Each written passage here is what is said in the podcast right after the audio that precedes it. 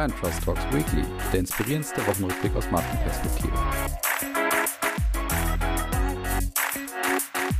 So, liebe Hörerinnen und Hörer, willkommen zurück zu Brand Trust Talks Weekly. Wir sind in der KW 46, glaube ich, und ihr seid zurück bei eurem Lieblingswochenrückblick aus Marketing und Markenperspektive. Ich bin wieder zurück aus der Krankheit. Ich musste ein paar Themen sozusagen liegen lassen. Ich habe aber trotzdem ein paar schöne Themen auch vorbereitet. Und ich würde sagen, nicht lang schnacken, sondern direkt reingehen, oder? Und wir starten mit einem leichten Einstieg mit zwei Themen in dieser Kategorie. Die Smalltalk News der Woche. Und da gab es durchaus einen, ja, ich würde sagen, Aufschrei in Großbritannien. Und zwar hat Mars Wrigley, der Konzern, in den bekannten Celebrations-Packungen, ihr kennt das, das ist diese zusammen, dieser Mix aus Malteser, Bounty, Milky Way und ich weiß gar nicht, Snickers und so weiter ist da glaube ich auch noch drin. Und da gab es jetzt eben einen Aufschrei, weil Mars Wrigley in, in, entschieden hat, eine No-Bounty-Aktion einzuführen. Und zwar aufgrund dessen, dass sie aus Marktforschungen herausgefunden haben, dass Bounty anscheinend das Produkt in dieser Celebrations-Packung sei, was am unbeliebtesten sei. Und um da sozusagen auf Nummer sicher zu gehen, wollten sie jetzt mal austesten, ob das denn was mit den Verkäufen macht, wenn wir das verhasste Produkt Bounty rausnehmen. Und aufgrund dessen, dass sie eben auf Nummer sicher gehen wollen, dass sie sagen, okay, die, die Verkäufe jetzt gerade vor Weihnachten sollen natürlich angekurbelt werden. Und dann muss man natürlich alles mal ausprobieren. Und dann gab es tatsächlich aber einen Aufschrei, die gesagt haben, um Gottes Willen, wie könnt ihr nur Bounty rausnehmen aus den Verpackungen? Das ist doch das, was wir ja gerade am liebsten haben in dieser Verpackung. Von daher, das geht gar nicht. Und das Interessante an dieser ganzen Geschichte war dann, dass das so richtig rübergeschwappt ist, eigentlich auch nach Deutschland zum Beispiel, dass es also auch hier die Diskussion gab, ist jetzt Bounty dort eigentlich richtig oder nicht? Und da gab es dann auch ein paar interessante Bekenntnisse, die dann so eher gesagt haben, na, Milky Way muss doch raus äh, aus dieser pa äh, Packung. Hashtag Milky Way, alle hassen Milky Way, gab es dann so Hashtags in die Richtung. Und es gab dann auch so ein paar andere Debatten nochmal so zum Thema auch Haribo Colorado. Das ist ja auch mal ein bekanntes, eine bekannte Diskussion, was da jetzt reingehört und was nicht. Also man hat da schon so richtig gemerkt, dass das Ganze zu so einer Diskussion wird. Und da gab es natürlich auch einige, die dem Konzern da zu diesem Husarenstück hier sozusagen ein bisschen beglückwünscht haben, weil sie eben sagten, das ist vielleicht genau die richtige Diskussion, um mehr oder weniger ohne Marketing vor Weihnachten deine Verkäufe anzukurbeln. Und ich habe in dem Sinne da gar nichts hinzuzufügen. Doch ein Thema habe ich noch, das ich hinzufügen muss, und zwar, dass der Pizzalieferant Domino's, der ja auch bekannt ist, diesen Hype um diese Diskussion mit Bounty auch genutzt hat, indem sie eine Pizza gepostet haben, wo dann Bounty drauf war. Also eher ganz lustig gefotoshoppt, aber das passt natürlich auch irgendwie ganz, ganz gut zu der Diskussion mit Dr. Oetker und Co. Und beim zweiten Smalltalk-Thema sind wir auch wieder bei Haribo angekommen im weitesten Sinne. Und zwar hat sich ein kurioser Vorfall ereignet, weil ein Mann einen Scheck gefunden hat und zwar sage und schreibe über 4,63 Millionen Euro und zwar praktisch auf der Straße.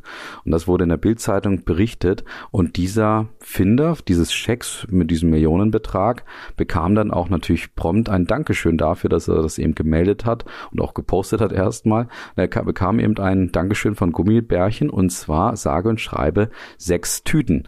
Und das hat er natürlich dann auch nochmal genutzt, um das so ein bisschen zu kritisieren. Die Bildzeitung hatte dann auch angefragt, ob denn bei 4,63 Millionen nicht etwas mehr als sechs Tüten Gummibärchen drin sein sollten.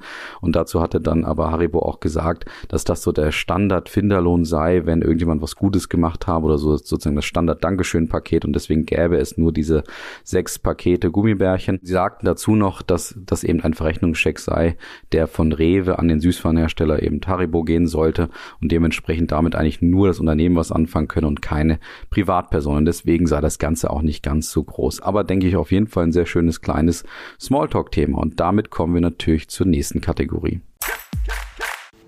Die Marketing-Themen der Woche. Und da muss ich schon etwas nachreichen, was ich jetzt seit Wochen mit mir rumgetragen habe und immer wieder auch vor mir hergeschoben habe. Und dann kamen ja wie, wie bekanntermaßen jetzt auch noch ein paar andere Themen dazu. Und zwar das Redesign von Wagner. Ich bin wirklich late to the party, kann man sagen. Aber ich hatte bei dem Thema Wagner und dem Redesign, habe mir das eben angeschaut. Das hat damals auch so ein bisschen in diese Gustavo Gusto-Geschichte ganz gut reingepasst, kam so eine Woche später. Ich hatte mir das angeschaut und hatte, um ehrlich zu sein, nicht so ein direktes Gefühl, was ich dazu sagen soll. Und wenn immer das bei mir passiert, der lade ich mir dann Experten ein, die es richtig drauf haben. Und das ist in dem Fall Marcel Oleg. Er ist Kreativlead beim Ideenhaus und dort auch Geschäftsführer. Und Marcel, ja, führt uns nochmal so ein bisschen durch das Redesign von Wagner. Die Tiefkühlpizza-Marke Wagner hat ihre Verpackungsdesigns erneuert. Das erklärte Ziel der Marke ist es, das Potenzial der Fokuszielgruppe der Generation Z voll auszuschöpfen und ein zeitgemäßes und leckeres Pizzaerlebnis zu schaffen. Dabei wurden die Produktmarken Backfrische und Steinofen einem Redesign unterzogen. Dabei wurden die Produktabbildungen auf der Verpackung neu inszeniert, die Elemente aufgeräumt, die typografischen Ebenen angepasst und die Sorten äh, mit einem neuen Farbcode voneinander unterschieden. Am spannendsten aus Markensicht ist eigentlich der Umgang mit dem Logo. Die Pizzaschaufel, die wurde vor einigen Jahren, vor zwei Jahren neu entwickelt. Die hat das Spitzendeckchen in der Logo, im Bereich Logo abgelöst. Das ist zusammen mit dem neu gestalteten Schriftzug Original Wagner in den Vordergrund getreten und wurde jetzt über die gesamte Breite der Produktverpackung gezogen. Dabei folgt Wagner einem Trend, den man schon vor einigen Jahren bei Kellogg's beobachten konnte, wo das Logo eben über die gesamte Breite der Müsli-Verpackung sogar um die Ecke gezogen wurde. Und das konnte man auch bei Balsen und bei Leibniz jetzt zuletzt beobachten. Also Logo ganz groß und mutig eingesetzt und über die gesamte Verpackung gezogen. Auch das ist hier passiert. Das Logo wird auf jeden Fall zum Hero auf der Verpackung und die Produktmarke Steinofen und die Backfrische treten in den Hintergrund. Insgesamt in Sachen Gestaltung sicher eine Verbesserung. Typografischen Ebenen sind aufgeräumt, es gibt einen neuen Farbcode, wir haben hier einfach eine, einen guten Facelift. Beim Logoschriftzug Original Wagner stellt sich allerdings die Frage, ob dieser überhaupt noch als Logo zu erkennen ist. Der alte, sehr starke Farbcode Blau-Rot-Weiß, der wurde jetzt durch natürliche und entsättigte Farben ersetzt und es wurde einfach auf bekannte und gelernte Markenfarben komplett verzichtet. Aus Markensicht eigentlich sehr, sehr mutig. Der Rest der Gestaltung ist aber eher gewöhnlich und insgesamt recht vorsichtig, kommt eher als Facelift daher. Und ob die Verpackung nun so bei der Generation Z ankommt, das bleibt abzuwarten. Wirklich umhauen im Sinne einer mutigen, spannenden und selbstbewussten Verpackung wird das Produkt wohl eher nicht. Also ich würde das jetzt so ein bisschen zusammenfassen, was Marcel sagt. Das ist nicht Fisch, nicht Fleisch oder vielleicht würde man dann eben sagen, nicht Pizza, nicht Nudeln oder nicht Pinsa, nicht Pizza. Ich weiß es nicht so genau, was da das beste Wortspiel sozusagen wäre. Aber ich nehme mit, es ist zwar ein mutiger Schritt auf der einen Seite, aber irgendwie fehlt auch gleichzeitig ein bisschen Balance. Und da denke ich mir doch einfach, vielleicht wäre einfach Selbstähnlichkeit das bessere Prinzip hier gewesen. Also herausfinden, wo man als Wagner herkommt. Was sind die Erfolgsfaktoren des Unternehmens? Was sind die Werte, die dich wirklich ausmachen? Und das einfach dann ausdrücken, so wie es eben zu mir passt, statt mich treiben zu lassen von Gustavo Gusto, von der Gen Z oder von wem auch immer. Einfach das machen, was vielleicht zur Marke ganz gut passt. Ja, und gut zur Marke passen ist vielleicht das richtige Stichwort, um natürlich über den Penny Spot zu reden, der die letzten zwei Wochen natürlich hoch und runter diskutiert wird, zumindestens in der Werbebranche. Und dort ist natürlich jetzt das passiert, und zwar hat Penny einmal mehr einen Weihnachtsspot gelauncht und der hat es wieder richtig in sich. Und ich starte jetzt mal so ein bisschen mit meiner Bewertung oder beziehungsweise erstmal mit ein bisschen im Rückblick, was ist überhaupt passiert. Ich würde euch auf jeden Fall empfehlen, schaut euch diesen Film definitiv an. Es lohnt sich definitiv. Aber in Kurzform geht es darum, dass eine ältere Frau auf einen jungen, ja, auf einen, auf einen jüngeren Jungen ähm, einfach trifft, der, die wohnt zusammen in einem großen Hochhaus und ähm, streiten sich direkt zu Beginn. Und dann sieht man bei ihr in der Brille so einen Riss, wo offensichtlich diese, dieser Streit so ein bisschen Wirkung hinterlässt. Und dieses Thema Riss, das ist auch der Name des Spots, kann man sagen, der zieht sich durch diesen ganzen vierminütigen, vierminütigen Werbefilm, wo man eben sieht, wie die Frau praktisch durch ihr Wohnhaus, durch mit dem Fahrstuhl eben nach oben fährt und dort immer wieder gewisse Streitfaktoren zwischen Menschen und auch zwischen ihr und anderen Menschen auftreten, was eben so ein bisschen die Spaltung in unserer Gesellschaft oder die Risse in unserer Gesellschaft darstellen sollen. Und diese Risse oder diese Spaltung wird, wird eben wirklich während des ganzen Films auf eine sehr, sehr bedrückende Art und Weise dargestellt. Also man sieht, wie der Fahrstuhl kleiner wird, wie praktisch das ganze Haus irgendwie droht zusammenzufallen aufgrund dessen, dass dort gerade diese Diskussionen eben zwischen den Leuten einfach passieren. Und man muss wirklich sagen, es ist ein echt epischer Film. Schaut euch an. Die vier Minuten werden sich definitiv lohnen. Man, man ist gebannt von der ganzen Spannung. Der Film ist großartig gemacht.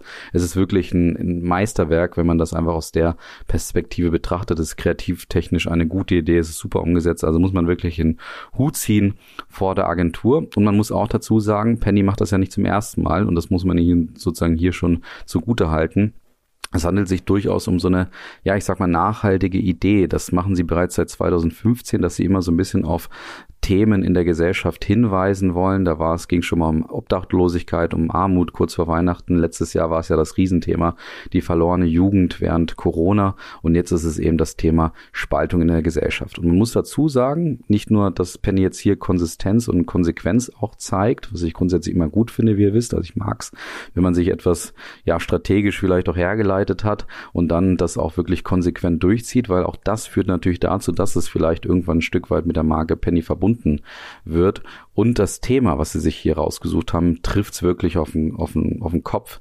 Und zwar sieht man das auch in den Diskussionen, in den Kommentaren, in den, in den Reaktionen auf Facebook, YouTube und so weiter, wo man diesen Spot jetzt gesehen hat, dass das durchaus hier einfach ja Spuren hinterlässt und das Ganze irgendwie auch, auch gut gegenüber Penny gezählt wird, dass sie das beobachtet haben und dass da einige eben einfach sagen, ja, das ist ein wirklich relevantes Thema, was Penny dort aufnimmt. Und vielleicht erwartet ihr jetzt auch ein großes Aber und dieses Aber kommt jetzt auch. Und da fand ich sehr lustig, dass ich einen Kommentar gelesen habe, der eben diesen Penny Spot eben aus unterschiedlichen Perspektiven betrachtet und ihn eher für gut befindet. Und dort wurde dann beschrieben, dass die jetzt kommende Diskussion, die ich jetzt anzetteln werde und die ja natürlich auch einige andere schon angezettelt haben, dass das eine typisch deutsche Reaktion sei. Deswegen folgt jetzt also die typisch deutsche Markenführungsreaktion von mir, dass ich sage, okay, das ist wirklich ein Meisterwerk, aber die Frage bleibt natürlich, warum muss dieses Meisterwerk von Penny kommen? Und da muss ich mir einfach die Frage stellen, es ist natürlich ein riesiger Bekanntheitsschub, der hier entsteht. Und das ist wirklich effektiv im Sinne von,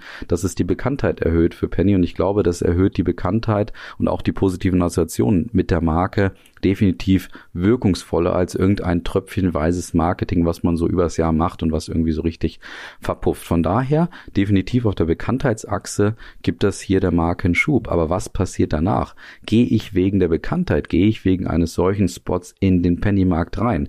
Insbesondere wenn man sich jetzt mal vergegenwärtigt und ihr könnt ja mal drüber nachdenken, wie ihr Penny bei euch positioniert habt. Ich habe die nicht besonders positiv positioniert. Das ist für mich schon eher ein Ramschladen in dem Sinne.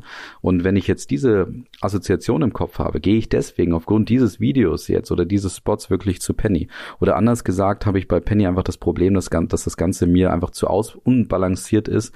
Das heißt, also sie machen gefühlt irgendwie elf Monate lang Prospektwerbung für Billigfleisch und im zwölften Monat kommt dann so ein riesiger Spot raus, der irgendwie der Marke so einen richtigen Schub verleihen soll.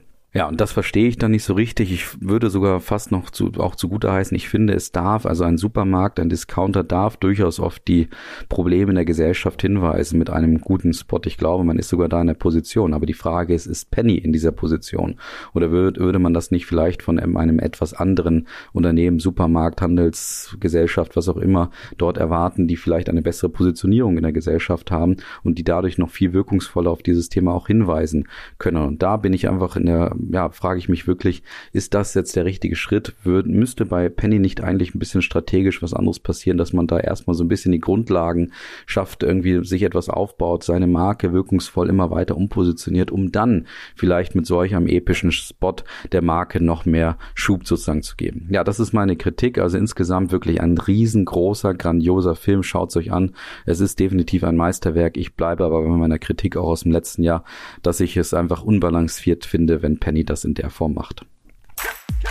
Und ein Ranking musste ich die letzten Wochen liegen lassen. Es kommt jetzt aber ein anderes Ranking und zwar von YouGov. Die haben ja auch immer wieder große Rankings, die sie über das Jahr eben verteilt auch kommunizieren. Und bei YouGov ist das Interessante, dass anders als bei Interbrand oder auch bei Brand C von Kantar, dass dort die Kennzahlen, also die finanziellen Kennzahlen eher rausgelassen werden und das Ganze eher so eine Art Beliebtheitsranking oder Beliebtheitsstudie und Untersuchung ist und daraus eben dieser Brandindex von YouGov auch immer wieder entsteht. Und da kann man jetzt weltweit absehen und, und ablesen, welche Marke denn so sozusagen ganz vorne ist. Und das ist in diesem Fall Samsung, die eben auf Platz eins sind und damit auch Google wiederum verdrängt haben. Und auf den weiteren Plätzen danach landen unter anderem YouTube, Netflix und auch Toyota und auch Shopee, eine Art E-Commerce-Plattform, die man jetzt gar nicht so sehr in Deutschland kennt. Hinzu kommen noch Plätze zum Beispiel auch wie auch von WhatsApp oder auch Colgate, die ebenfalls unter den Top 10 landen. Das Spannende bei YouGov ist, dass sie auch immer wieder ein deutsches Ranking, beziehungsweise eigentlich ein Ranking für ganz viele Länder auch herstellen. Deswegen ist natürlich auch spannend, was denn mit den deutschen Rankings oder mit den deutschen Marken sozusagen ist, beziehungsweise mit den Marken in Deutschland. Und dort ist PayPal, DM, Lego, Bosch und Samsung auf den ersten fünf Plätzen. Und es folgt zum Beispiel auch auf Platz neun noch Ravensburger oder auf Platz zehn auch Miele.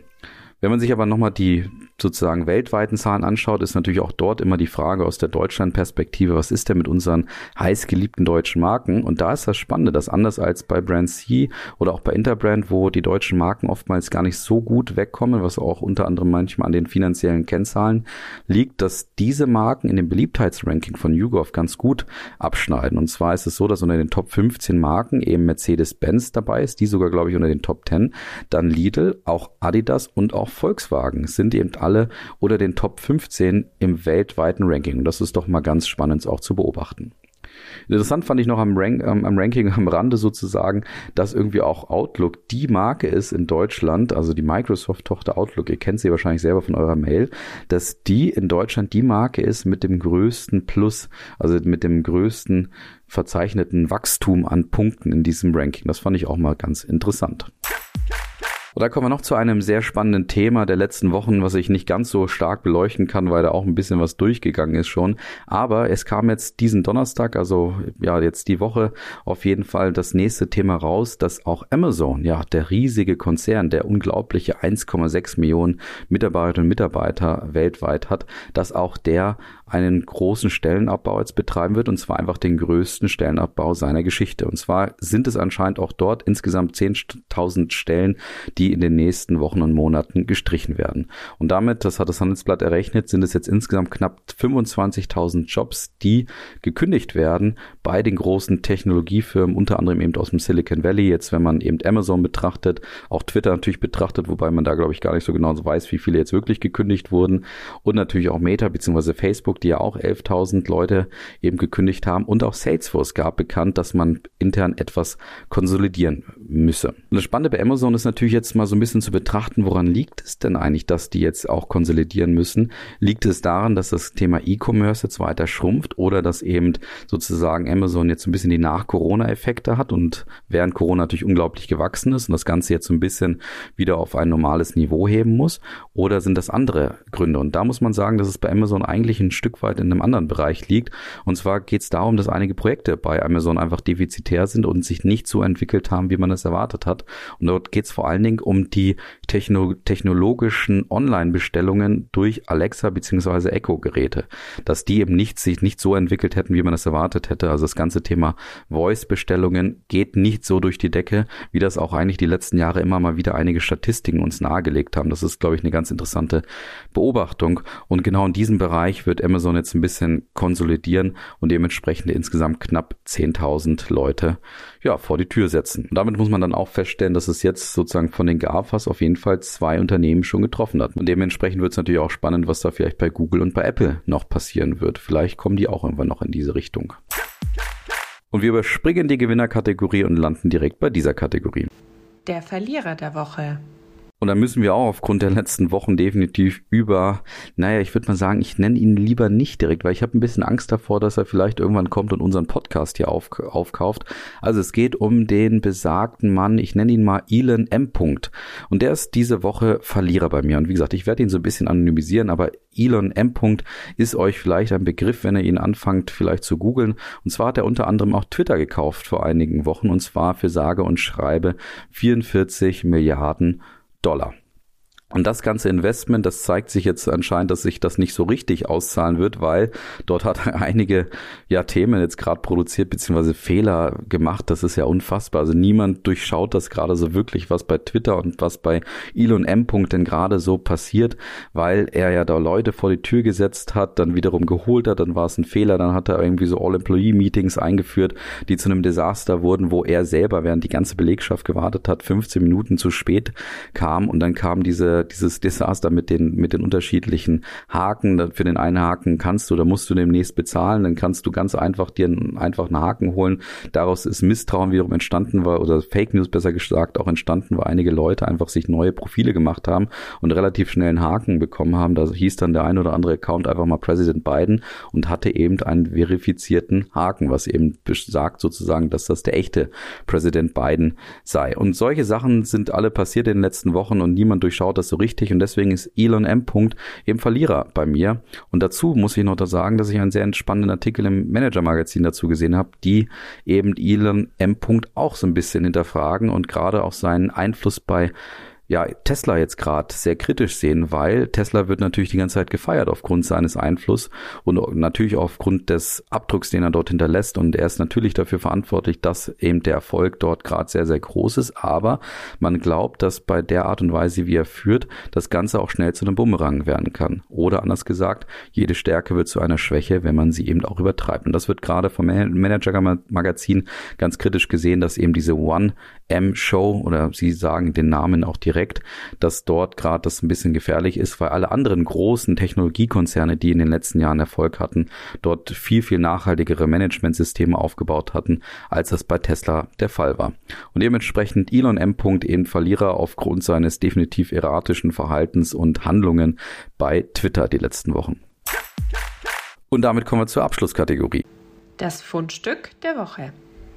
Und da bin ich schon ein bisschen ausgedünnt diese Woche, weil ich habe nur ein kleines, aber sehr feines und vielleicht auch dickes Fundstück, muss man sagen, weil es geht um den Kurzfilm von Wien Tourismus, der mir richtig gut gefallen hat und der hat den Titel Belly. Ich finde, der ist auch durchaus kreativ und auch ein bisschen episch, vielleicht nicht ganz so groß wie Penny, ist aber vielleicht auch ganz gut so, aber man sieht dort einen Belly, eben einen dicken Bauch, der sich von seinem Menschen oder Besitzer trennt. Also der Besitzer trainiert diesen Belly, diesen dicken Bauch eben ab und deswegen trennen sich die beiden und der eine flüchtet eben aus New York dann nach Wien und ist dann ganz alleine in Wien und kann dort eigentlich so die ganzen Sehenswürdigkeiten von Wien auch beobachten und das schafft Wien Tourismus ist wirklich sehr, sehr schön, dieses Thema. Also mit, während wir Belly, diesen dicken Bauch, ihr müsst euch das einfach angucken, weil ihr könnt euch das wahrscheinlich nicht direkt vorstellen, also diesen dicken, unästhetischen, teilweise ekligen Bauch, dass man den durch Wien folgt und dabei die wunderbaren Sehenswürdigkeiten in Wien auch sieht. Und was ich da an diesem Film einfach klasse finde.